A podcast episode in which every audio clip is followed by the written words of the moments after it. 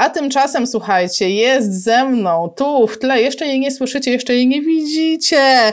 Ja tak sobie zapisałam, żeby nie zapomnieć, moja pulmoidolka. Kobieta, której się nie da zapomnieć, Kobieta, z którą już miałam okazję robić wywiad, który możecie znaleźć na YouTubie i nazywa się Jak rehabilitować pacjenta z koronawirusem. Ona jako pierwsza, jako pierwsza, słuchajcie, w pierwszej fali koronawirusa e, dla Was znalazła materiały, przetłumaczyła je z chińskiego i jeszcze opowiedziała o tym wszystkim tutaj na tym kanale i jestem po prostu, jestem tak dumna, że to u mnie było, że po prostu obrastam w piórka. Orędowniczka fizjoterapii w pulmonologii i oto i ona, Aleksandra Cieloszczyk i tłum szaleje. Widać cię, Olu, i słychać. I zabiegł, żeby za takie zapowiedzenie. Bardzo mi miło. Tak, ja cały czas, muszę wam powiedzieć, tak, najpierw, się, najpierw powiem wszystkim, a potem powiem tobie, bo ja cały czas e, tak naprawdę czaję się na Ole w zupełnie innym temacie. My się poznałyśmy w takich okolicznościach, e, gdzie ja dzieliłam się z Olą wiedzą na temat rehabilitacji pacjenta po udarze, ale Ola e, opowiadała mi o tym, w jaki sposób rehabilituje się pacjentach po przeszczepach płuc i ja wtedy pamiętam, ja spać nie mogłam po tym, co ty mi opowiedziałaś. Po prostu ja byłam tak podekscytowana i w dodatku hit był taki, że zgubiłam na ciebie namiar za pierwszym razem i musiałam ten namiar w jakiś tam sposób odnajdywać, ale generalnie e, takim moim celem jest uchwycić cię w jakimś e, etapie e, spokoju, bym powiedziała, naziemnego i podpytać o przeszczepy płuc, ale to jeszcze nie jest dziś. Ale to jeszcze nie jest dziś. I ja zacznę od tego, powiedz mi, jak się kończyła pierwsza fala, kiedy to już to wszystko tak się wyciszyło, było dużo materiałów związanych z COVID-em, bo i KIF publikował. E, my, ja dumnie tak powiem, że my byłyśmy pierwsze w ogóle ze wszystkim, tak? Po prostu ten materiał, który ty zrobiłeś, to był absolutnie pierwszy, pierwszy w polskiej fizjoterapii, który się pojawił na temat rehabilitacji pacjenta z koronawirusem. Ale to potem te miesiące mijały, i no tak jakby wszystko się wyciszyło. Ludzie pojechali na wakacje, w ogóle luz, blues. I powiedz mi, czy na tamtym etapie ty myślałaś, że będzie tak dramatycznie jak teraz? To było też taki dziwny okres, bo, bo jakby gdzieś tam na przestrzeni takiej publicznej to się wyciszało, ale ja miałam wrażenie, że też u nas trochę na oddziale zaczęło to narastać, dlatego że jak zaczął się ten okres wakacyjny, to też jakby zaczęło, ludzie zaczęli masowo wyjeżdżać na urlopy, w tym też pielęgniarki i lekarze. E, coraz więcej było tego brania tych urlopów na, e, gdzieś tam na żądanie. Niektóre pielęgniarki już po pierwszej fazie, te, które naprawdę czuły, że to nie jest miejsce dla nich, też zaczęły odchodzić. Więc jakby też u nas na oddziale zaczęła się też taka sytuacja, że zaczynało brakować personelu. Tych pacjentów zaczynało napływać i my może nie tyle byłyśmy pewne, ale przeczuwałyśmy, że ten okres taki październikowo-listopadowy skończy się tak, jak się skończył. Ale to, e, czekaj, czekaj, bo teraz to, co powiedziałaś, to mnie totalnie po prostu zbiło z pantałyku, bo ja byłam przekonana, że ty mi powiesz, wiesz co, Aśka, no w sumie latem to możeśmy się opalali. E, dla wszystkich osób, które nie wiedzą, no to warto powiedzieć, Ola pracuje w Gdańsku i pracuje na oddziale covidowym. To jest taki normalny covidowy oddział.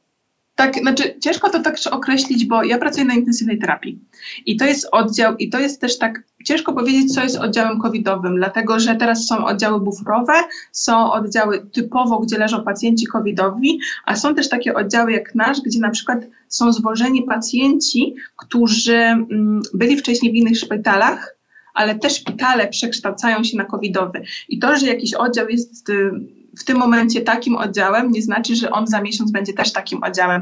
U nas jest też, znaczy też jest też tak, że był moment, że ja chodziłam też na inne oddziały pomagać, bo tak jest. Brakuje personelu, niektórzy fizjoterapeuci chodzą na kwarantanny. Ja o tyle mam fajne, że mamy naprawdę zgrany zespół. My siebie mocno wspieramy. To, że ja jednego dnia jestem na intensywnej, nie znaczy, że drugiego nie będę na przykład na oddziale buforowym albo na chirurgii ogólnej czy, czy, czy innym przeszczepie. Na dzień dzisiejszy mój oddział wygląda w ten sposób, że my przyjmujemy pacjentów zdrowych, z innych szpitali, które się zamykają, ale mam wrażenie, że to jest jeszcze gorzej, bo gdybym pracowała na oddziale, który jest typowo covidowym, ja bym miała stuprocentową pewność, że ten pacjent ma covid, ja mam robić to, to, to, to, to. A w tym momencie my jesteśmy na takim oddziale, gdzie codziennie badamy tych pacjentów bo przychodzą z zewnątrz też różni pracownicy na ten oddział, jakby konsultacje i tak dalej, więc ja do końca też nie mam pewności, czy ten pacjent w tym momencie nie ma COVID-a. My ich badamy regularnie, bo to nie jest tak, że pacjent przyjeżdża, ma test, wyjeżdża, ma test i koniec. To w międzyczasie się zmienia. Więc jakby no, mój oddział w tym momencie jest czysty, ale intensywna terapia ale są pacjenci, ciężko powiedzieć, że czyści, bo mamy też pacjentów, którzy w tym momencie wymagają wyjątkowej izolacji, nie ze względu na COVID, ale jeszcze gorsze rzeczy. No, o, wow. E, ale ja pamiętam, że ty już mi poprzednim razem mówiłaś, ty byłaś jedną z tych osób, która mówiła, e, środki ochrony indywidualnej to jest nic nienormalnego, ja ich używam od dawna, tak, czy był COVID, tak. czy nie było COVID-u, to po prostu ja to używałam. E, I powiedz mi, e, ty w tej chwili, e, jak ty jesteś zabezpieczona, kiedy idziesz do pacjentów? W tym momencie, jakby ja każdego pacjenta podchodzę do niego z taką myślą, że on wprawdzie jest czysty, ale nie mam stuprocentowej pewności i ja muszę siebie chronić, bo, bo nikt mi nie zapewni. Jakby nie mam tej stuprocentowej pewności, bo na ten oddział wchodzą ludzie z zewnątrz, wchodzą lekarze, pielęgniarki i jakby ktoś, mimo że pacjent jest ok, my możemy przynieść to coś jakby na oddział i wtedy jak my chodząc w koło siebie, możemy tak naprawdę cały oddział zrobić w sekundę covidowym. Więc my na to też jesteśmy nastawieni, dlatego na dzień dzisiejszy, mimo że to jest oddział czysty, my bardzo mocno siebie izolujemy. I tak samo jeśli wiem, że mam pacjenta, który jakby jest dodatkowo jeszcze izolowany, no to też zostawiamy sobie ich na koniec, gdzie ja jeszcze dodatkowe środki ochrony sobie stosuję, bo no, muszę mieć to pewność. A to, że ktoś mi powie, że no pacjent nie ma COVID-u, no to okej, okay, on nie ma go w tym momencie. Nie wiadomo, co jest za chwilę. I tak naprawdę ja idąc do pracy, mając to jakby zabezpieczenie, które mam w tym momencie, czasami bardziej czuję się bezpiecznie niż idąc do obi i wybierając deski na podłogę. No, no. no. To prawda. A powiedziałaś mi, że czasami chodzisz na inne oddziały. E, to znaczy, a wcześniej nie chodziłaś? To znaczy, że tego rzeczywiście odczuwacie brak personelu? E, bo takie rzeczy się po prostu czyta się w internecie, tak? Jest taka, powiem szczerze, taka dezinformacja i bardzo, bardzo dużo takich negatywnych informacji się pojawia. Jak, jak to jest z tym chodzeniem na inne oddziały? Y, na dzień dzisiejszy jesteśmy przypisani tylko i wyłącznie do jednego oddziału, na nim zostajemy, ale dlatego, że ta fala się gdzieś narasta.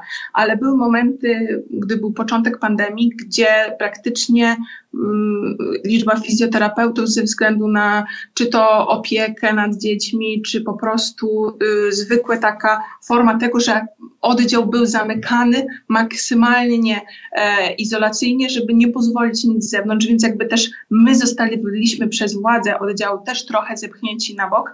E, no i były takie sytuacje, że byli fizjoterapeuci na kwarantannie, więc był, były momenty, gdzie po prostu no, szłam na inny oddział, bo na naszym oddziale na dzień dzisiejszy pracuje więcej niż jeden fizjoterapeuta, bo sobie pomagamy, pracujemy jakby zmianowo, ale były oddziale, gdzie nie było go wcale, a na przykład byli pacjenci, którzy bez fizjoterapeuty, bez usprawniania zalegliby na stałe, o ile nieco gorzej. No bo tak jest, tak jest, nie? A jak jest u Ciebie na oddziale? Jak mówiłeś, że jest mało pielęgniarek, bo to co, to, co ja czytam, ja wiesz, ja nie pracuję w szpitalu, więc jedyne, co mi pozostaje, to czytać, co się dzieje w internecie. I w internecie po prostu czytam, o, rzucili nas na śluzę, chcą, żebyśmy wykonywali pracę opiekunów, na pielęgniarki nie mamy kwalifikacji, więc nas nie dadzą na stanowiska pielęgniarek. I generalnie to, co widzę, co mi się tak kształtuje z tego, co się e, czyta w internecie, to taki, no trochę lęk, że, że no to zasadniczo, co to z nami będzie, tak? Skoro my nie jesteśmy tacy niezbędni przy tym COVID-zie, e, no to co, to, to, to zmiany pampersów? Zmieniasz pampersy? Jak to jest tam, Ola? Nie zdarzyło mi się. nie zdarzyło mi się, chociaż powiem Wam szczerze, że to jest też tak, że były momenty, kiedy na moim oddziale było albo 50, albo 70% mniej obstawy pielęgniarskiej niż jest normalnie. Normalnie jest jakby jedna pielęgniarka do jednego pacjenta albo dwóch. Były momenty, kiedy tych pielęgniarek było jeden na, jedna na czterech, pięciu, no bo to są bardzo wyjątkowo specjalni pacjenci, którzy wymagają naprawdę e, intensywna terapia żeby wokół nich tak naprawdę skakać. I zdarzył, zdarzył się taki moment y, niedawno i rzeczywiście w wakacje, gdzie ta obstawa była taka, że robiono tak naprawdę minimum tego, co trzeba zrobić jakby przy pacjencie, czyli leki, badania i tak dalej, a resztę pacjent jakby zostawał sam, bo nie było czasu na to, żeby myć go, bo, bo tu jest wyjazd na TK, bo tu są tysiące innych rzeczy. I, I to był taki moment, kiedy ja rzeczywiście starałam się im pomóc na tyle, ile jestem w stanie i na tyle, ile mogę i pozwalają moje umiejętności. I też jak mm, ludzie chyba, którzy nie pracują na oddziałach, oni sobie nie zdają sprawy, jak wiele osób przy takim człowieku czasami potrzeba do jednej czynności. Bo to się wydaje, że to jest zmiana pampersa, ale jak jest pacjent w wiotki lub bardzo ciężkim stanie, to żeby w ogóle go przełożyć na boki, to jedna osoba nie da rady. Więc jak słyszę, że ktoś mówi o tym, że będzie zmieniał jakby pampersy, może będzie jakby asystował przy tej całej, ale ja też to robię. Jest czasami tak pacjent ciężki, że my w cztery osoby na boki go przekładamy tylko po to, żeby go umyć. I to jest tak, że to nie jest tak, że ja robię sama to, tą, tą czynność, tylko ja pomagam innym, bo gdybym nie ja, to ta osoba musiałaby sama. Ona nie da rady. Więc jakby też zdarzały się takie sytuacje. Bardzo często jest też tak, że zanim zacznę pa, jakby pacjenta, z, z, jakby ogarnę go w swoją fizjoterapeutyczną opieką, e, ja lubię go ogarnąć na tyle, żeby ta rehabilitacja też przy, przebiegała w warunkach, które są dla mnie i dla niego komfortowo. Jeśli wymaga tego, żeby prosi mnie o to, żeby po prostu chociaż łyka wody, no to ja to zrobię. Y, przygotuję sobie łóżko, czyli jakby zapewnię mu też komfort. No i trzeba też pamiętać o tym, że, że jakby ci pacjenci najbardziej potrzebują jednak tego wsparcia emocjonalnego i takiego, takiej duchowej obecności, że nie są sami na tym oddziale, tym bardziej, że no, no nie ma odwiedzin, tak? Nie, nie ma porodów rodzinnych i ci pacjenci czasami naprawdę na wiele tygodni, miesięcy lub nawet półrocza czy rocza zostają w tych szpitalach sami bo tak naprawdę zdarzył mi się pacjent, który był u nas na oddziale pół roku i przez pół roku nie widział nikogo ze swojej rodziny. Poza tym, że no oczywiście pozwalamy im sobie gdzieś tam na Skype'ie czy przez telefon porozmawiać. Często bywało tak, że 45 minut z ręką, żeby ten telefon pacjentowi przytrzymać. I to nie wchodzi w, za, jakby w zakres obowiązków fizjoterapeuty, ale to jest taka po prostu, ja uważam, że opieka pacjenta jakby zapewnienie mu też komfortu psychicznego, co też bezpośrednio przełoży się jakby na, na to, w jaki sposób będzie przebiegał dalszy jego proces leczenia. A jakie rzeczy takie najbardziej, że tak powiem, oddalone od zawodu fizjoterapeuty zdarzyło Ci się robić z pacjentem? Yy, pakowałam zwłoki do worka. O, cudownie. Zdarzyło się, no ale to też jest taka czynność, która wymaga więcej niż e, jednej osoby. Jak jest, zdarzy, zdarzył się u nas pacjent 270 kg na oddziale. A macie takie łóżka? No, średnio. ale no, no co zrobić z tym pacjentem? No, wymagał szczególnej opieki. I teraz w ogóle jakakolwiek czynność przy takim pacjencie, mi jest czasami ciężko pracować z pacjentem, który ma 150 kg, a co mówiąc o 270. Dokładnie. No, Patrzę... Więc jakby każda, każda ręka po prostu na pokład, nie? Patrzę na komentarze. Kasia pisze, my już obstawiamy SOR i izolatorium, nic związanego z fizją nie robimy. E, Iwona dla odmiany pisze, nasz zespół terapeutyczny pracuje bez przerwy. Fizjoterapeuci, terapeuci zajęciowi, pielęgniarki i inni pracujemy non-stop. Widzimy pacjentów COVID pozytywnych po COVID, tak zwanych long COVID syndrom i pacjentów bez diagnozy e, COVID-a.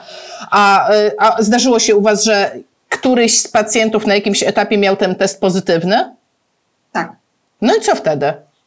O, no jakby y, cała procedura, ten pacjent przez jakiś czas u nas zostaje, ale do momentu, w którym zostaje znaleziona, jakby znalezione mu miejsce po prostu w szpitalu jednoimiennym, co nie oznacza, że ten pacjent nagle wszyscy ręce do góry i my go zostawiamy. My dalej, bardzo często jest tak, że pacjent okazuje się covidowy, kiedy już x tygodni leży u nas i nie jesteśmy w stanie powiedzieć, w którym momencie doszło do zakażenia. Dlatego też my staramy się zabezpieczać tak naprawdę do każdego pacjenta i potencjalnie traktować go jako pacjenta covidowy. Była też pacjentka, której wychodziły testy, testy wymazu negatywne, ale na TK i na USG było ewidentnie widać zmiany covidowe. Tak, bo powiedzmy, powiedz, bo ja wiem o tym, że jak się prześwietla pacjenta, e, robi się tomografię, to w płucach ten COVID jest bardzo, bardzo charakterystyczny, że jego się tak naprawdę nie da pomylić z niczym innym. Powiedz mi, jeśli ja się mylę oczywiście. Tak, tak. No, no, mamy też takich jakby speców, którzy rzeczywiście też e, jakby już są przeszkoleni z tego, żeby czy na to USG, czy na TK rozpoznawać. E, ja, ja, ja sobie zdaję sprawę, że pracuję w szpitalu, w którym na razie ta sytuacja jest jakby dla mnie mocno e, łatwiejsza niż dla osób, które są teraz w szpitalach jednoimiennych, dlatego że my nie zostaliśmy jakby zepchnięci. My poza tym, że pomagamy na oddziale, mamy czas jakby na to, żeby prowadzić tą fizjoterapię w międzyczasie. Ja jestem świadoma tego, że też są w Polsce takie szpitale, gdzie ta fizjoterapia jednak jest dalej prowadzona. Przy czym ja też nie mam pewności, czy za jakiś czas ta sytuacja, która była w wakacje, się nie powtórzy. No i jakby pracując na tym oddziale 3 lata i dostając tak dużą pomoc od pielęgniarek i lekarzy, nie wyobrażam sobie, żeby w momencie, kiedy mój oddział staje się czysto covidowym, ja pakuję manatki i wychodzę. Nawet jeśli trzeba będzie zlewać mocz, a tak się dzieje, bo to robią też pielęgniarki, żeby celnik się nie przepełniał, no to ja będę to robić. Jakby wszystko, co ma na celu poprawę jakby mojego, moje, jakby mojego pacjenta, no to dlaczego nie? Jest taki czas dzisiaj, że uważam, że tak naprawdę e, jeśli mamy do wyboru, żeby pracować z tymi pacjentami i mieć pracę, a z drugiej strony odwrócić się, a na pokład będą wpychani ludzie, którzy nie mają nic wspólnego w szpitalu, nigdy nie byli w szpitalu, nigdy nie mają pojęcia, czym jest to wszystko w koło pacjenta, no, no to, to jaki my mamy wybór? Pomagać, wspólnie wspierać się. Po to powstała nazwa multidyscyplinarnego zespołu. Uważam też, że to jest też czas, kiedy fizjoterapeuta powinien wyjść trochę i powiedzieć jakby lekarzowi i pielęgniarce, e, my też jesteśmy, my też możemy pomóc, zrobimy wszystko, co możemy, co jesteśmy w stanie. No bo Ktoś, kto nie pracował też na oddziale, nie ma pojęcia, że połowa rzeczy, które robi pielęgniarka, nie wchodzi w zakres jej obowiązków. To są obowiązki opiekuna medycznego. Na dzień dzisiejszy w moim szpitalu można ich policzyć na rękach, a wszystko robią pielęgniarki. Jakby uważam, że normalnie fizjoterapeuta nie powinien być spychany do roli opiekuna, ale są czasy, które są. A tak wewnętrznie, powiedz mi tak po prostu wewnętrznie po ludzku, jaka jest Twoja większa motywacja? Bardziej, e, bardziej jakby w Twoim podejściu motywuje Cię to, że to jest ten pacjent i że po prostu no, trzeba mu pomóc w tej trudnej sytuacji? Czy bardziej dla Ciebie motywujące jest to, że to są Twoi koleżanki i koledzy, którzy, z którymi jesteś od dawna i po prostu musicie udźwignąć tą sytuację razem? Czy, czy to, nie wiem, razem? Jak Ty to widzisz tak wewnętrznie sama? To jest różnie, to jest naprawdę różnie, dlatego że e, mam takie, takie pielęgniarki i lekarzy na oddziale, którzy w międzyczasie wiem, że też dużo mnie nauczyli, bo pracuję też w takiej dziedzinie intensywna terapia, gdzie tak naprawdę no, no nie ma innego fizjoterapeuty, który by mnie tak dobrze doszkolił, jak niestety lekarz i pielęgniarka, bo oni w tym siedzą od lat. Ale z drugiej strony no, zdarzają się tacy pacjenci, e, którzy wzbudzają w tobie takie emocje, że ty po prostu chcesz im pomóc. Był taki przykład e, w tamtym tygodniu takiego pana, e, który został przywieziony z innego szpitala. Tam już leżał tygodniami, naprawdę. Pan był w ogóle e, mocno izolowany ze względu właśnie na, na to, że miał pałeczkę zapalenia płuc. Czyli COVID, to zapalenie płuc, no można, można to podciągnąć pod to samo. Jakby był taki moment, kiedy poszłam do niego pierwszy raz, a wiadomo, że on, był, on też był w jakimś takim szpitalu w małej miejscowości. E, ubrana, oczywiście moja jakby koleżanka z oddziału, też pielęgniarka, przygotowała mnie dokładnie tak, jak powinnam, żeby do niego wejść. No i sobie ćwiczymy z tym panem tak. Ale to tak, czy, czy, czekaj, to ty jak UFO poszłaś? Bo, to, bo ja na przykład nie wiem, dla mnie to nie jest oczywiste. Poszłaś na UFO, czyli na biało, trzy pary rękawiczek, dzień dobry, przyłbica. Znaczy, my, mamy, my, my mamy specjalne maski, przyłbice, ochronę włosów i specjalne fartuchy chirurgiczne dwuwarstwowe, no i buty wiadomo. To jest trochę inny niż ten na biało, ale ja, ja uważam, że jest jakby no w tym jakby do takiego pacjenta idealna izolacja i jakby przyszłam do tego pacjenta, on w ogóle tak ucieszył się na mój widok i, i, i jakby gdzieś tam e, to, że w ogóle do niego przyszłam i chciałam mu poświęcić czas, było dla niego bardzo ważne. No i tak sobie on poprosił mnie w ogóle, żebym o polityce mu opowiadała, no skoro robię fizjoterapię, dlaczego nie? Więc mu powiedziałam, jaki mamy dzień tygodnia, miesiąc, co słychać w polityce. Był bardzo oburzony. No i w pewnym momencie zaczął płakać. Boże, no co mam zrobić? I pan mi mówi, że ogólnie on nie boi się śmierci. Naprawdę nie boi się śmierci. On już jakieś tygodnie temu się z nią pogodził, ale najgorsze co jest, to taka strasznie przeraźliwa cisza. tej samotności, tego, że nie ma ludzi wokół niego, a ktoś wchodzi i szybko wychodzi, no bo pan jest izolowany. I mówi, że jakby w tej całej sytuacji najgorsze jest to, że na początku to przychodziły do niego takie miłe myśli. Przypominał sobie to, co się jakby ślub, dzieci i tak dalej, ale po jakichś tygodniach, a leżał długo, zaczęły przychodzić te złe. I on był tak naprawdę zamknięty mocno gdzieś tam w tych, tych rozważaniach tego, co zrobił, jak mu te życie przeminęło i mówi, że jakby miał sobie wyobrazić, jak wygląda piekło, to mam wrażenie, że to jest to. Boże, mam, I mam ja ciarki. Wiesz co, przepraszam Cię, ale ja zwizualizowałam teraz pacjentów. Na grupie e, fizjopozytywnych ostatnio ktoś e, napisał, że pracuje na oddziale, gdzie mm, w szpitalu, gdzie jest oddział 460 pacjentów covidowych. 460. Czyli 460 osób samotnych w tłumie i w swoim nieszczęściu i w tym, i w tym no jednak braku personelu i w tym wszystkim. E, I, a gdzieś tam w tle my dyskutujemy w internecie, czy my zmienimy pampersa, czy my nie zmienimy pampersa. A ci ludzie tak naprawdę potrzebują, żeby jedyna ich potrzeba była zaspokojona. Tak naprawdę ten emocjonalna i duchowa. To, to żeby, żeby mieli świadomość tego, że jest ktoś, komu na nim zależy, bo oni widzą tylko te pielęgniarki, tych lekarzy przebiegających i nikt tak naprawdę nie zatrzymuje na nich ułamka sekundy. I ja nie mówię, że my mamy nie wiadomo co robić, ale to jest tylko takie podejście do człowieka i się wystarczy, że nad nim pochylimy i poświęcimy mu czas. Ja myślę, że to, to też da im też takie dalsza chęć do tego, żeby żyć, bo nie ma nic gorszego niż leżeć właśnie w, tym, w tych czterech ścianach, w tej umieralni, w tej izolacji, gdzie jesteśmy zostawieni sami i tylko własne myśli. No, no, dla, dla mnie, dla, ja nie wyobrażam sobie takiej sytuacji, a ci ludzie tam leżą i jeszcze te cały czas te uczucie po prostu duszności i tego, że po prostu możliwe, że to już jest koniec, nie? Podobno, Więc myślę... Czy, nie wiem, czy to ty mówiłaś, czy to Dominika Glonek mówiła u mnie, że to uczucie duszności to jest jedno z najgorszych e, wrażeń, jakie w ogóle można mieć, że, że, że, to, jest, że to jest coś, coś co, co jest dużo gorsze od wszystkich bóli, od wszystkich cierpień innych, po prostu poczucie duszności, że to ty mówiłaś. Tak, wydaje mi się.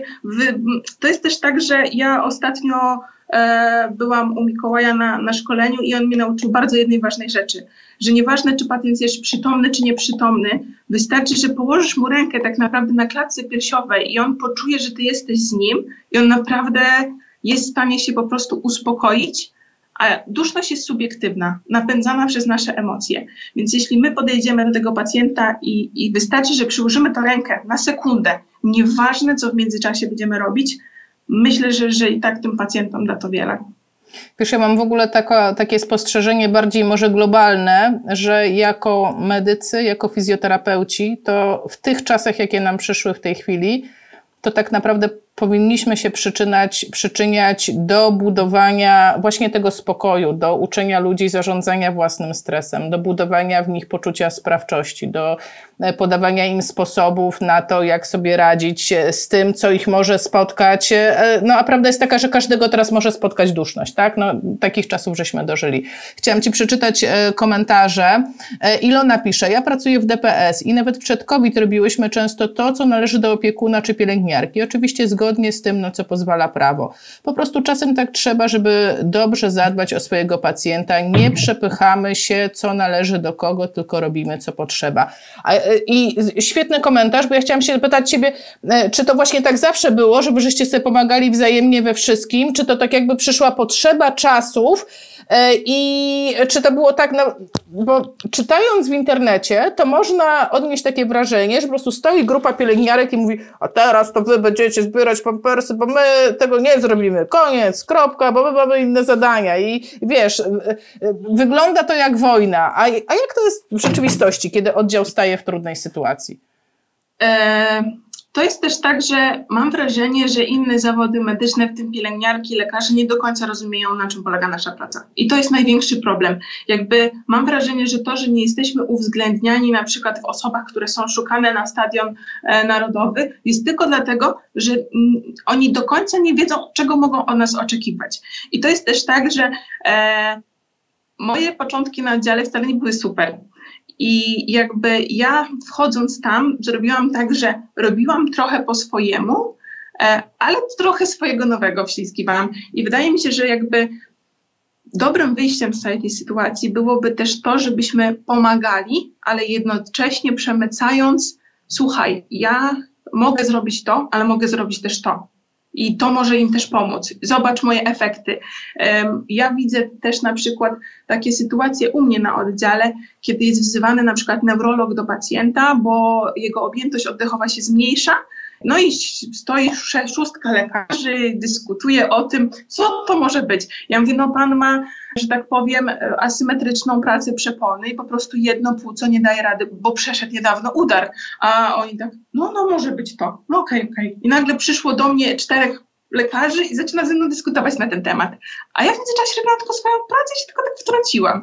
I mam wrażenie, że też jakby trochę powinniśmy pokazać tym ludziom, że jesteśmy w stanie pomóc, jesteśmy w stanie stanąć z nimi ramię w ramię, ale też jakby w międzyczasie pokazać, słuchaj, ja mogę zrobić też to. Dlaczego na przykład brani są do pracy na oddziałach z respiratorami, z cepapami, z takimi rzeczami studenci lekarskiego, co ja uważam, że oni piąty, szósty rok to tak może trochę coś umieją, ale to na pewno nie jest specjalistyczna wiedza anestezjologiczna, a do boku gdzieś jest odsuwany fizjoterapeuta, który tak naprawdę pracuje od wielu lat na tym oddziale i zna każdy kąt i każdy sprzęt i wie, jak go obsługiwać. No bo ja, ja, mi się też zdarza na, e, na oddziale, że no, ćwiczę sobie z pacjentem oddechowo, a tu litry śliny. No i co robię wtedy? No nie, nie wołam pielęgniarkę, która jest właśnie zbiera pacjenta na TK, tylko też sobie sama sobie to ogarnę i wiem czym. Wiem, że tu mam sak, wiem, że tu mam to i wiem, że na przykład gdyby przyszło tak, że, że, że zostaniemy jakby wysłani na oddział covidowy, a mam wrażenie, że to zbliża się bardzo dużymi krokami, no to po prostu będę dokładnie wiedziała, co robić. Ale też wykorzystam to, czego nauczyłam się na, to na tym oddziale i co mogę zaproponować im. Bo ja rozumiem fizjoterapeutów, którzy się boją. No, no, bo, no bo to jest też, nie wiedzą czego oczekiwać, ale też nikt nie każe im tam od razu wjechać z buta i wszystkich myć od prawej do lewej. Tylko idź, zobacz czego oni od ciebie oczekują, bo może się okazać, że wcale nie tak, nie tak źle jest. Albo ewentualnie, no to jest to, co jest nam też proponowane, że no jak się nam nie podoba, no to nie, nie musimy pracować, no nikt nas nie zmusi, tak? No, taka, ta, taka jest nadzieja, tak? Tego się, tego się trzymamy na dzień dzisiejszy. Iwona pisze, mój zespół też jest multidyscyplinarny i bardzo sobie pomagamy. Pacjent jest traktowany holistycznie i robimy wszystko, by mu pomóc. E, można się też wiele nauczyć. Mój zespół pokrywa domówki. Jesteśmy zespołem zapobiegającym kierowaniu pacjentów do szpitali. Super uwaga. Pracujemy z karetkami pogotowia i lekarzami pierwszego kontaktu. Nigdy nie wiemy, jacy pacjenci zostaną do nas skierowani. A tak, e, Ola, a e, w kontekście tego, że nigdy nie wiadomo, co to jest za pacjent tak do końca, wy ich testujecie, a czy was ktoś testuje? Rzadko. Miałaś testy na COVID? Miałam, ale raczej wynikały z tej sytuacji, że po prostu zdarzył się pacjent z COVID-em na oddziale. To jest też tak, że była sytuacja, że zostało nam zaproponowane, żeby zrobić testy na covid i jakby yy, wiele osób odmówiło. A nie wiem, czy mogę zapytać, bo nie siedzisz w ich głowach. Zakładam, że to nie byłaś ty. E, why? No bo oznaczało to, że trzeba iść na jakby zwolnienie na 10 dni, a jak pracuje fizjoterapeuta na kontrakcie, no to wiadomo. A, okej. Okay. Bo y, też czytam mhm. różne, różne i to tutaj na, na grupie fizjopozytywnych y, różnie się osoby wypowiadały. Jedne mówiły, że były e, ewidentnie po kontakcie i właśnie nie chciano ich skierować na test, pomimo tego, że ten kontakt był. I te relacje się przewijają przez cały internet tak naprawdę również wśród lekarzy. To nie to, że nas się źle traktuje, e, może gdzieś tam nie do końca e, decydenci wiedzą, czym my się zajmujemy, ale to generalnie służby medyczne mają w tej chwili problem. I z testowaniem, i z obsadą, i z e, kompetencjami, z podziałem obowiązków, kurczę, ze wszystkim. Ale tak prawda jest taka, że gdyby nas teraz wszystkich po kolei każdego e, przetestować i okazałoby się, że praktycznie nikt nie został, to co wtedy? No. No tak. Kto, kto, kto by zajmował się tym pacjentami? Dokładnie. Dokładnie. I, i, jeśli rzeczywiście jest tak, że jesteśmy z kontaktu, to u nas się nie zdarzyło, żeby nam po prostu odmówiono, no bo wiadomo, że to też jakby przekłada się też na pracę całego zespołu.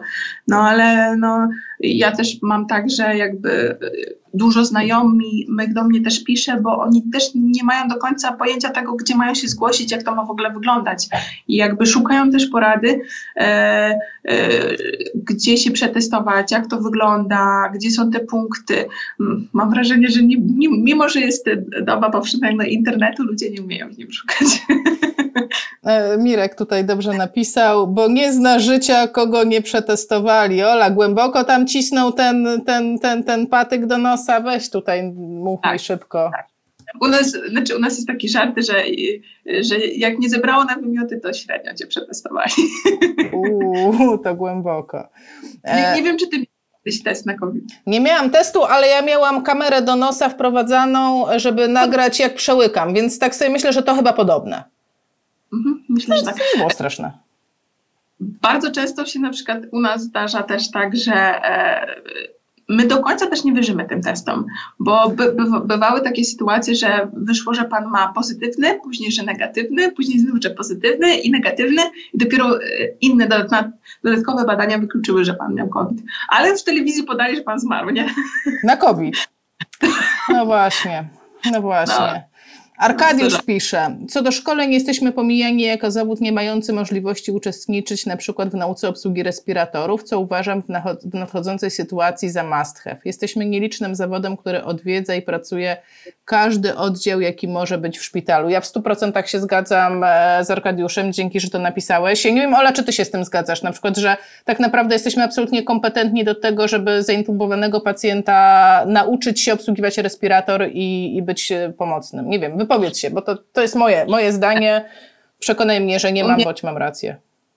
E, u mnie na dziale jest bardzo często tak, że ja podchodzę do lekarza i proszę go o to, żeby zmienił mi ustawienia, parametry respiratora, bo na przykład chcę pacjenta zmusić do głębszego wydechu i wiem, że będzie respirator piszczał. Albo jest taka sytuacja, że widzę, że pacjent na danym trybie się męczy, a nikt po prostu w koło jakby, no, lekarz prowadzący ustawił, no ale lekarz gdzieś jakby prowadzący załatwia inne rzeczy, no, ale ty jesteś rezydentem, ty zrób coś. I ja wtedy stoję przy rezydencie i mówię tak, tu guzik naciskasz, tu skręcasz i tu dotykasz. Jakby, no nie mam możliwości, żeby to robić, ale wiem, że są inni fizjoterapeuci w Polsce, którzy mają już tak dogadane z zespołem, że mają prawo, żeby gdzieś tam sobie przy tym manipulować. To nie jest tak trudne, jakby się wydawało.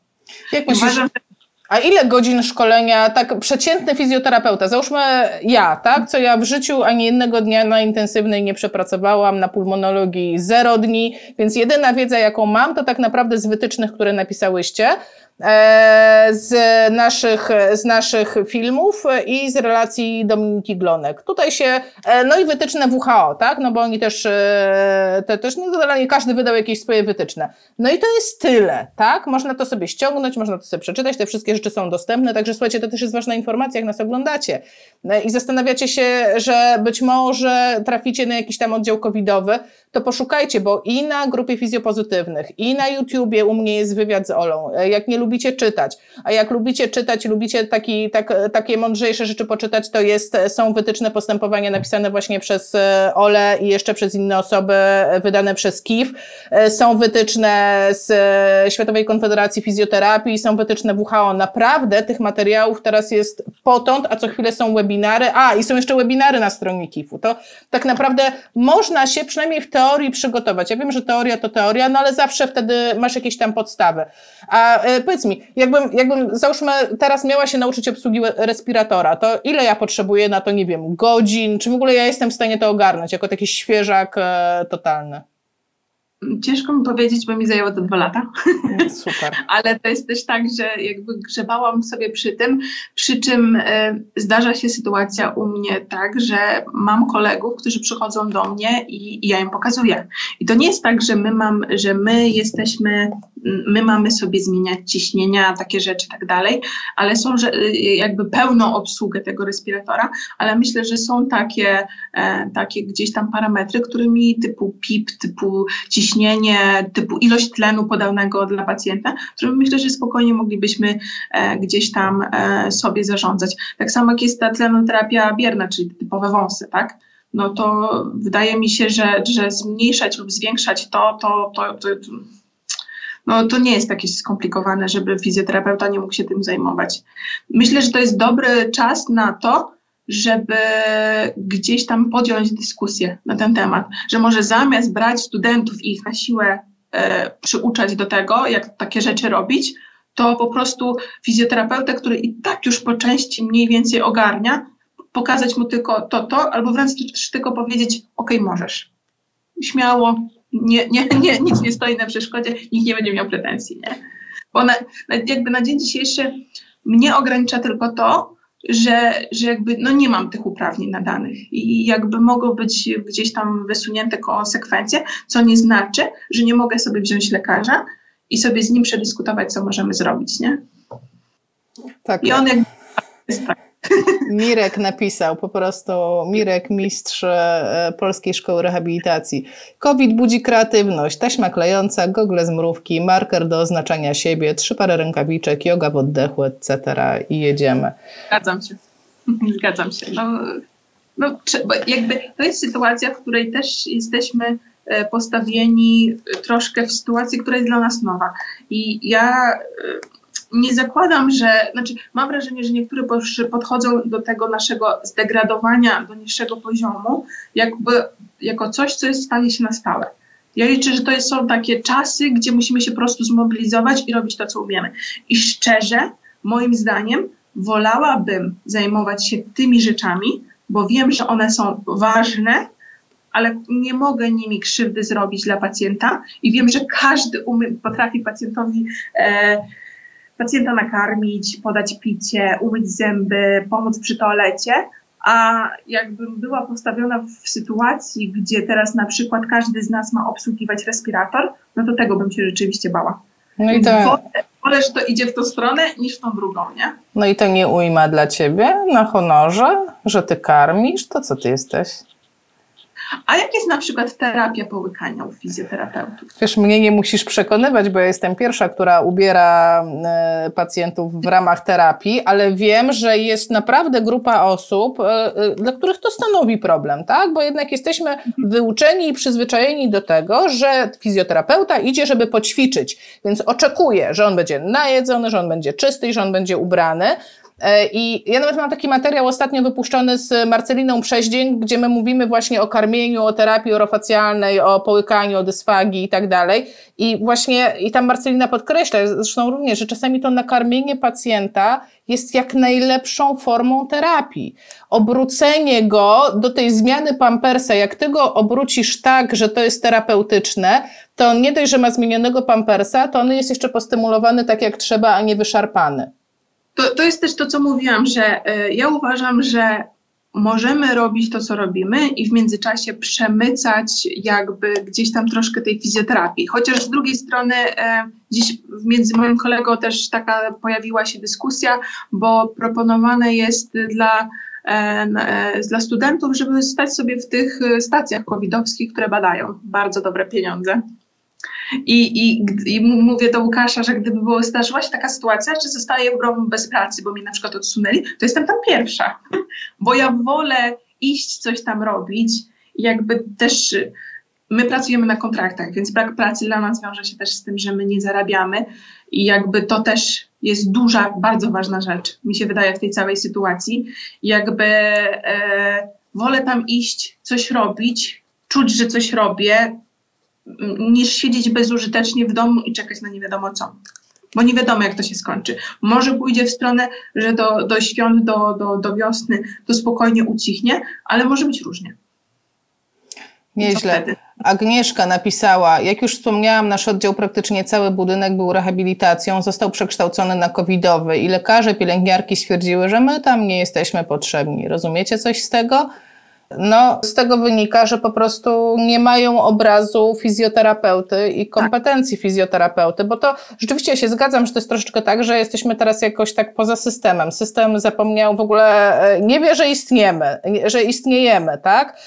Taką mam nadzieję i taką mam wiedzę też, że e, KIF no, stara się e, to wszystko tak jakby prostować, tak? Jak wychodzi jakieś bzdurne rozporządzenie, które pomija fizjoterapeutów, no to zaraz idzie pismo, ale to nie są takie, nie są takie łatwe sprawy, tak? To nie jest tak, że wszyscy czekają na to, co tam, co tam wypowiedzą się fizjoterapeuci. Nie, nie, wstrzymajmy tą ustawę, zaczekajmy jeszcze na list od Izby Fizjoterapeutów, oni zawsze mają coś mądrego do powiedzenia. No, nikt na to nie czeka, no taka jest, to, to, to, przynajmniej ja, to, tak mi się wydaje, że to tak jest wolę, żeby było tak, jak jest teraz, że jesteśmy trochę pomijani, niż tak, jak jest u ratowników medycznych, gdzie są eksploro- tak naprawdę wyeksplorowani do końca. Bo ich jest mało, bo ich nie ma, więc ciśniemy ile się da. I, I sama mam kolegów, którzy pracują w ratownictwie medycznym, zresztą sama kiedyś studiowałam ratownictwo medyczne i ja wiem, jakim jest ciężko. I oni naprawdę, najgorsze jest to, że oni są na tej pierwszej e, jakby linii frontu i oni zdarzają się z tym czasami, że jeżdżą z pacjentem po szpitalach w koło, bo nie ma dla nich miejsca.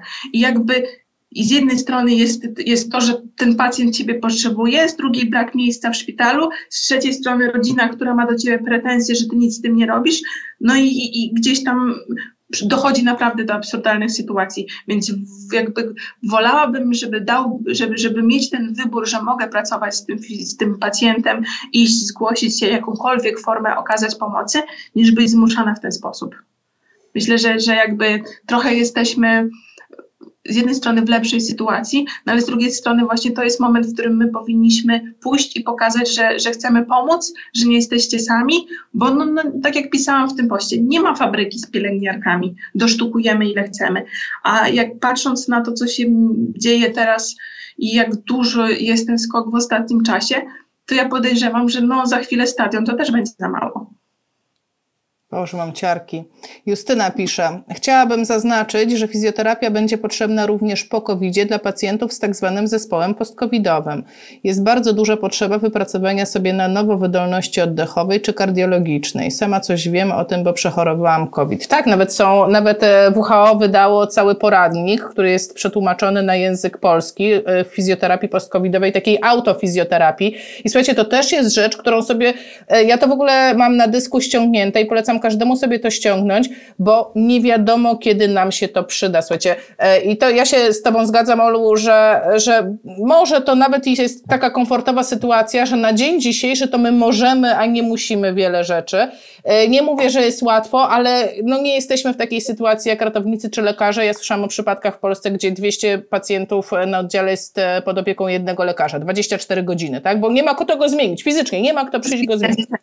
No i, i takie rzeczy po prostu się dzieją. No, my jeszcze, jeszcze no mam nadzieję, że nie będziemy mieli te, tego typu problemów, ale generalnie system jest w bardzo trudnej sytuacji.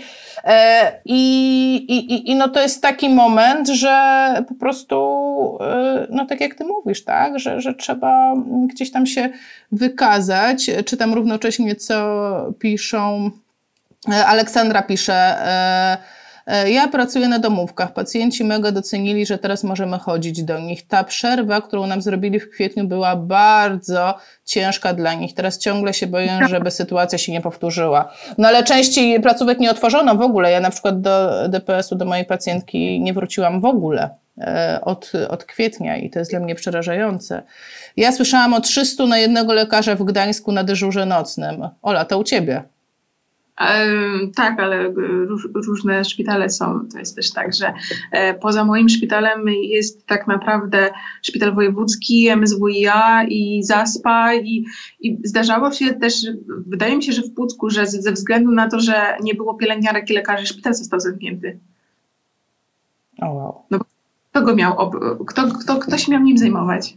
Kochani, mam gorącą prośbę. Natalia i Patrycja proszą o wklejenie linka do postcovidowej terapii. No błagam, wklejcie jej linka. Ja wkleję później, jak skończymy live, to ja też powklejam, no ale wklejcie linka, bo jestem pewna, że jestem pewna, że, e, że część osób to ma, a to jest super sprawa, bo to jest ulotka wydana przez WHO ze zdjęciami ze wszystkim. Ola, powiedz mi, ty masz jakąś przestrzeń w tej chwili w tym całym zwariowanym e, świecie na to, żeby robić inne rzeczy niż zajmować się ratowaniem e, ciężko chorych pacjentów i chronieniem się przed pałeczką zapalenia płuc, tudzież przed COVID-em, który jest... Mogę tak do jutra. Masz... Przy... E, no. Jest, tylko to jest też tak, że... E z, z, jednej strony jest praca, znaczy ja, ja, też podjęłam się pracy na takim oddziale, na którym wcześniej fizjoterapeuty nie było i nikt tam nie patrzył, że on w ogóle jest potrzebny, więc poza, że tak powiem, pracą, zajmuję się pracą. A ty... bo, bo, tak, tak, bo piszemy artykuły, no, jakby od marca spokojnie idą też przeszczepy. To nic w tym momencie, znaczy teraz zrobiła się taka, no bo rzeczywiście zrobiło się niebezpiecznie, ale my spokojnie od początku jakby tego wszystkiego, co się zaczęło w marcu, też, też, też cały czas działaliśmy z naszymi pacjentami przeszczepowymi. E, rozwijamy też fizjoterapię po przeszczepach wątroby. No i to jest właśnie, ale proszę cię, nie zdradzajcie, nie zdradzaj tutaj żadnych szczegółów. Ja sobie nie życzę tego tematu na tym live'ie, bo ja na ten temat chcę zupełnie odrębny live. Kupa roboty, no i jakby przygotowuję się też dużymi krokami do nadchodzących wyborów, bo jakby jestem w komitecie wyborczym e, na zbliżające się wybory na delegatów. Ale to czekaj, mam nie mówi. Ale to ty jesteś w komitecie wyborczym, czyli kandydujesz na delegata, czy nie, nie kandydujesz? Nie, nie, w komisji wyborczej, przepraszam. W komisji wyborczej będziesz. Właśnie, tak, ja nie wiem, słuchajcie, napiszcie mi, jest w tej chwili 216 osób na live, napiszcie mi... Ale w komitecie też, bo wspieramy dzielnie moich kolegów z, z jakby e, z przychodni i też z oddziałów i z całego samodzielnego zespołu fizjoterapeutów. Słuchajcie, e, jak nas oglądacie, napiszcie mi w komentarzach, wystarczy mi literka tak albo nie, T albo N, czy w ogóle wiecie o co chodzi z tymi całymi wyborami e, na delegatów, bo ja mam poczucie, że że, że to po prostu COVID przykrył wszystko. I, e, I za chwilę będzie tak, że minie nam bardzo ważne wydarzenie i część osób nie będzie wiedziało, gdzieś dopiero po wszystkim się zorientuje, ojej, to były jakieś wybory, ale jak to? Więc e, szczególnie osoby, które tak, o, tak, tak. No i, i, i widzisz, tak to jest zrobić live u mnie, u mnie wszyscy wiedzą, i, a my chciałyśmy o wyborach powiedzieć. Wiedzą, bo, wiedzą bo, bo, bo, że tak powiem, już sobie gdzieś tam na Twoim profilu pojawiały się jakieś takie informacje, ale jak rozmawiam ze znajomymi, szczególnie takimi, którzy y, pracują we własnych gdzieś tam gabinetach, to mam wrażenie, że to jest y, e, temat, który w ogóle ich nie interesuje, bo, bo nie wchodzą na te maile, nie rozliczają tam dokładnie składek. Czekaj, jest dobrze, jest dobrze, jest N, są Nki, jest dobrze, jest dobrze, nie musimy się wyłączyć. Słuchajcie, to my wam powiemy,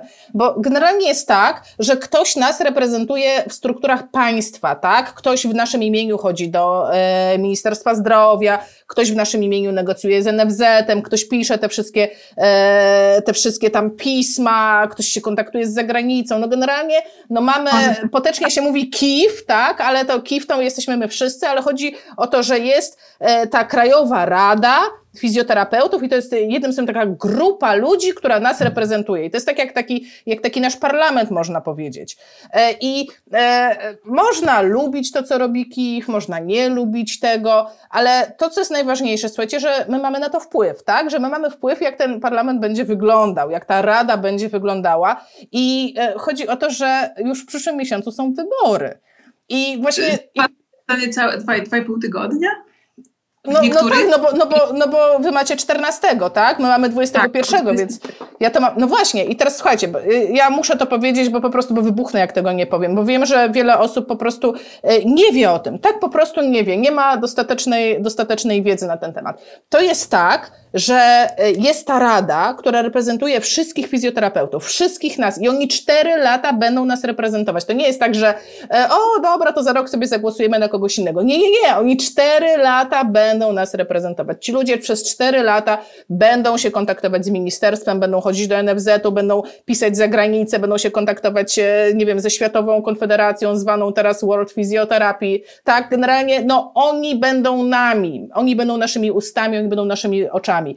I teraz, i teraz jest hit, słuchajcie, bo to nie jest takie proste, jak do parlamentu, że idziecie sobie i kogo ja bym chciał w radzie? No to może ten, ten i ten, oddajecie kartę i oni przychodzą do rady. Nie, właśnie to jest hit, że to tak nie jest, że w każdym województwie jest pewna pula ludzi, która będzie wysłana, uwaga, na krajowy zjazd fizjoterapeutów.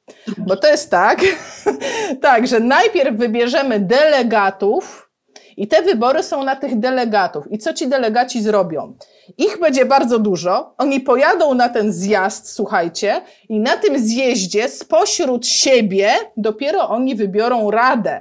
Także to nie jest tak, że my pójdziemy, zagłosujemy i kto dostał więcej głosów, ten trafia do rady. E, e. To jest tak, że pójdziemy, zagłosujemy i potem gadamy o tym, żebyście poszli i zagłosowali, tak? E, że zagłosujemy, i ci ludzie pojadą dopiero. I teraz, uwaga, i teraz w ogóle zaczyna się, jeżeli do tej pory y, było skomplikowanie, to teraz będzie jeszcze bardziej skomplikowanie. To teraz dopiero, to teraz motamy. Dajcie mi znać, czy do tego, czy do tego momentu wszystko jest, e, e, wszystko jest ok. E, no bo teraz tak, ilu, kojarzysz ilu u ciebie jest, ilu jest kandydatów, a ilu jest delegatów? E, e, ciężko mi, wydaje mi się, że w, u mnie w Pomorskim jest 32, ale ja jakby przeszłam do Pomorskiego, bo oficjalnie jestem tam u siebie na Mazurach, to tam w ogóle było e, kandydatów chyba 15, a mi jest 9. No właśnie. No, no to właśnie. jest różnie, bo to Przelicznik jest w zależności od ilości fizjoterapeutów, ty, tylu jest konkretnie delegatów. Nie do końca wiem, jaki jest przelicznik, ale nie każde jakby miejsce ma ich tyle samo, nie? Dokładnie. Na przykład ja, ja mam 47. Warszawa ma 47, a kandydatów jest 300.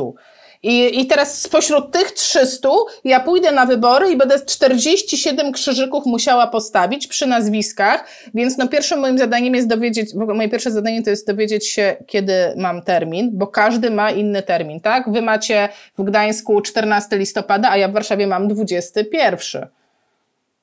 Mhm. E, jest też taka, e, chciałabym tylko o dwóch rzeczach bardzo ważnych, o których mało osób wie, że właśnie e, głosujemy na więcej niż jedną osobę. Minimum jedna.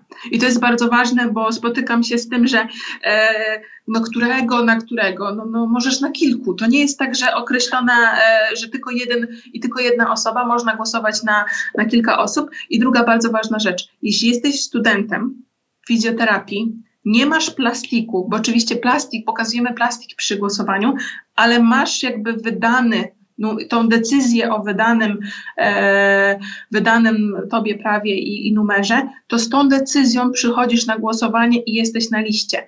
E, a jakby nie, bo dużo osób mówiło, że o, nie, nie dostaną prawa do tej plakietki do tego czasu. No nie, no wystarczy ta decyzja. No oczywiście, jeśli ktoś nie ma nadanego prawa, to też nie może, nie może tak, głosować. No przykro mi, masażyści nie zagłosują. No, nikt, kto nie ma tego numerka prawa wykonywania zawodu, to po prostu nie zagłosuje. A, ale można można przyjść z decyzją i my ją wtedy po prostu y, jakby uznamy i, i nie będzie z tym problemu. No i teraz. Tylko trzeba tak, właśnie to jest ważne. Słuchajcie, to jest, to, jest, to jest takie ważne. To są normalne wybory. E, I ja tak może bardzo brutalnie powiem, ale zobaczcie, co się dzieje w Polsce po tym, jak ludzie za mało poszły na, poszli na wybory. Zobaczcie, co się dzieje. Zobaczcie, jaką mamy sytuację.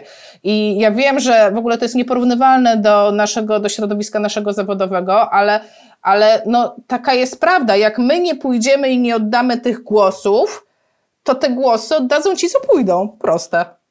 E, ja, ja bym też chciała e, bardziej to, że bardzo zaczęło w fizjoterapii się robić dużo specjalistów z różnych dziedzin.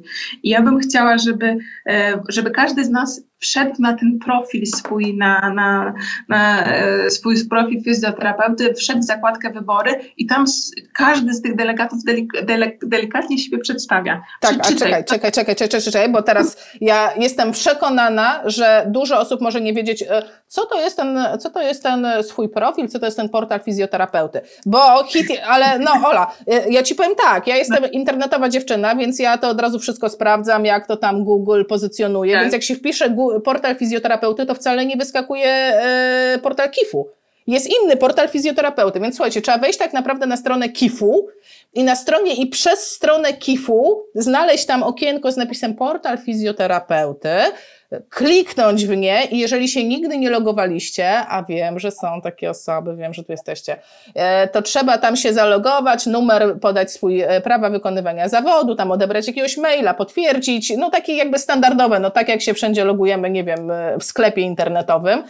I wtedy wchodzicie w ten swój portal i każdy widzi go inaczej.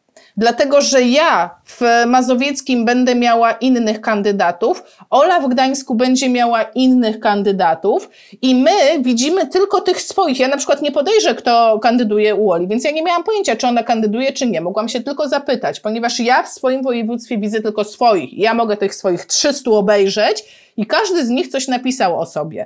Każdy, więc e, ja spędzam, jak mam wolną chwilę, to ja sobie przeklikuję, a zobaczmy, co ten napisał, zobaczmy, co tamten napisał, bo to jest 47 miejsc z Mazowieckiego. Wiesz, ile mam do czytania? Ale to jest też tak, że wybieramy ludzi, którzy zdecydują o naszej przyszłości, tak? No, nawet, nawet jeśli nie, te wszystkie kipowskie sprawy ciebie nie dotyczą, to pomyśl, że ci ludzie będą mieli wpływ na, na wysokość twojej składki. No, to ja zawsze tak zachęcam, że, że to e, zawsze w którejś dziedzinie oni będą mieli na to wpływ i jeśli my e, nie pójdziemy, nie zagłosujemy, to tak naprawdę pozostawiamy wybór też właśnie innym. I jakby zrobią to inni za nas, ale wtedy nie mamy prawa narzekać, że źle.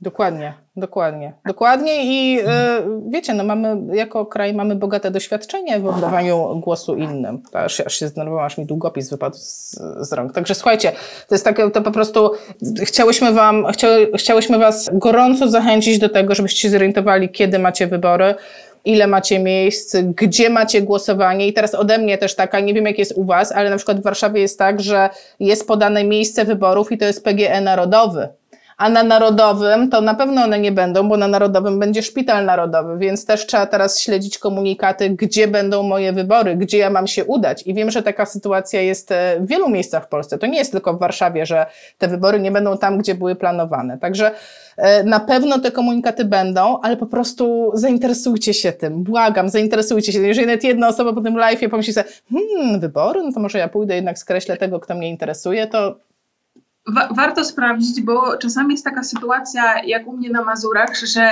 miejsce głosowania jest oddalone 50 kilometrów. I wtedy może warto byłoby z innymi fizjoterapeutami po prostu dogadać się, że pojedziemy razem, nie? Że, że po prostu wziąć kolegów z pracy i, i, i jechać jednak zagłosować, no bo mój pierwotny gdzieś tam okręg był w Giżycku, a mieszkałam w Piszu, no to, to jest 50 kilometrów, w drugą stronę stówka, no ale no czy jakby można to potraktować jako inwestycję w swoją przyszłość? No tak, ja tak jechałam na ostatnie wybory, bo ja mieszkam w Górze Kalwarii, a, mój a, a wtedy my żeśmy na WF-ie e, głosowali no to, to też było 50 kilometrów, więc ja jak najbardziej. Tutaj Julia pisze Małopolska, cisza. E, Julia, na pewno nie jest cisza w Małopolsce. Nie wierzę, żeby w Małopolsce mogła być cisza. To jest po prostu niemożliwe, żeby tam była cisza. Po prostu trzeba się zainteresować, e, kliknąć w ten portal i zobaczyć chociażby, kto tam kandyduje, bo można się srogo zaskoczyć. Tak. A jak nie, to sprawdzić po prostu pocztę, bo wiem, że mm, poszło już naprawdę dużo maili o, od KIF-u dotyczących wyborów. Nawet każdy z Was dostał oddzielnego maila o tym, gdzie macie iść zagłosować. Tylko trzeba wejść i to przejrzeć i poszukać. Tam nie są tylko wiadomości o wysokości składki, ale są czasami też przydatne informacje. Tak, ale nikt nie czyta maili. Właśnie to jest ten problem. Nikt nie czyta maili, a na live przychodzą, więc, e, więc to by było tyle. Olu, bardzo Ci dziękuję za dzisiejszy wieczór. Rozmowa z Tobą nieustająco jest e, przyjemnością, która przenika mnie dogłębnie. Ja liczę na to, że to nie jest nasz ostatni raz. Ja tak perfidnie trochę na wizji Cię ciągnę, że my o tych przeszczepach, jeszcze dojdziemy do tych przeszczepów. Jeszcze będzie normalnie, że będzie można pogadać o tym, jak ten pacjent nie może podjąć samo, samodzielnie pracy. Do, do, do tego czasu będziemy rehabilitować przeszczepianą soczewkę. Także. Ale e, ja chciałam tylko powiedzieć, że e, na sam koniec, że po prostu no jest czas, w którym powinniśmy się wspierać. I, i jeśli są jacyś fizjoterapeuci, a zdarzają się, którzy potrzebują no, jakiegoś wsparcia, jakiejś informacji, ja myślę, że to jest ten dobry czas, żeby podejmować dyskusje, żeby do siebie pisać. E, po poprzednich live'ach rzeczywiście znalazło się kilka osób, które się ze mną skontaktowały, pomagałam jak tylko mogłam, doradzałam jak tylko mogłam. I myślę, że to jest właśnie czas, kiedy my powinniśmy jedni drugim pomagać i ja też mam kolegów na oddziale, którzy boją się COVID, ale przychodzą do mnie i razem próbujemy sobie, ja im pokazuję coś od siebie, oni ode mnie, no to jest taki czas wsparcia, wsparcia i pomiędzy fizjoterapeutami, ale też pomiędzy innymi zawodami i czas, żeby się pokazać, że fizjoterapeuta też potrafi i że też możemy być ważni w tym wszystkim.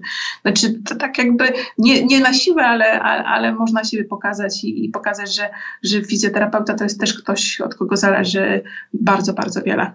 To jeszcze od siebie dodam tylko, że e, na takie wsparcie możecie liczyć na grupie fizjopozytywnych. Tak. Taka, taki był cel przeze mnie założenia grupy. E, ja bardzo chciałam mieć miejsce w sieci, w którym fizjoterapeuci będą się wspierać samo, e, sami, po prostu jeden drugiego i to tak działa. I to tak działa. Także dziękujemy, dziękujemy, dziękujemy, dziękujemy. Już zgubiłam komentarz, który mówił o tym, Ola, że jesteś cudowną osobą, ale to wszyscy wiedzą, więc ja takich po prostu komunałów czytać nie będę. Bardzo ci...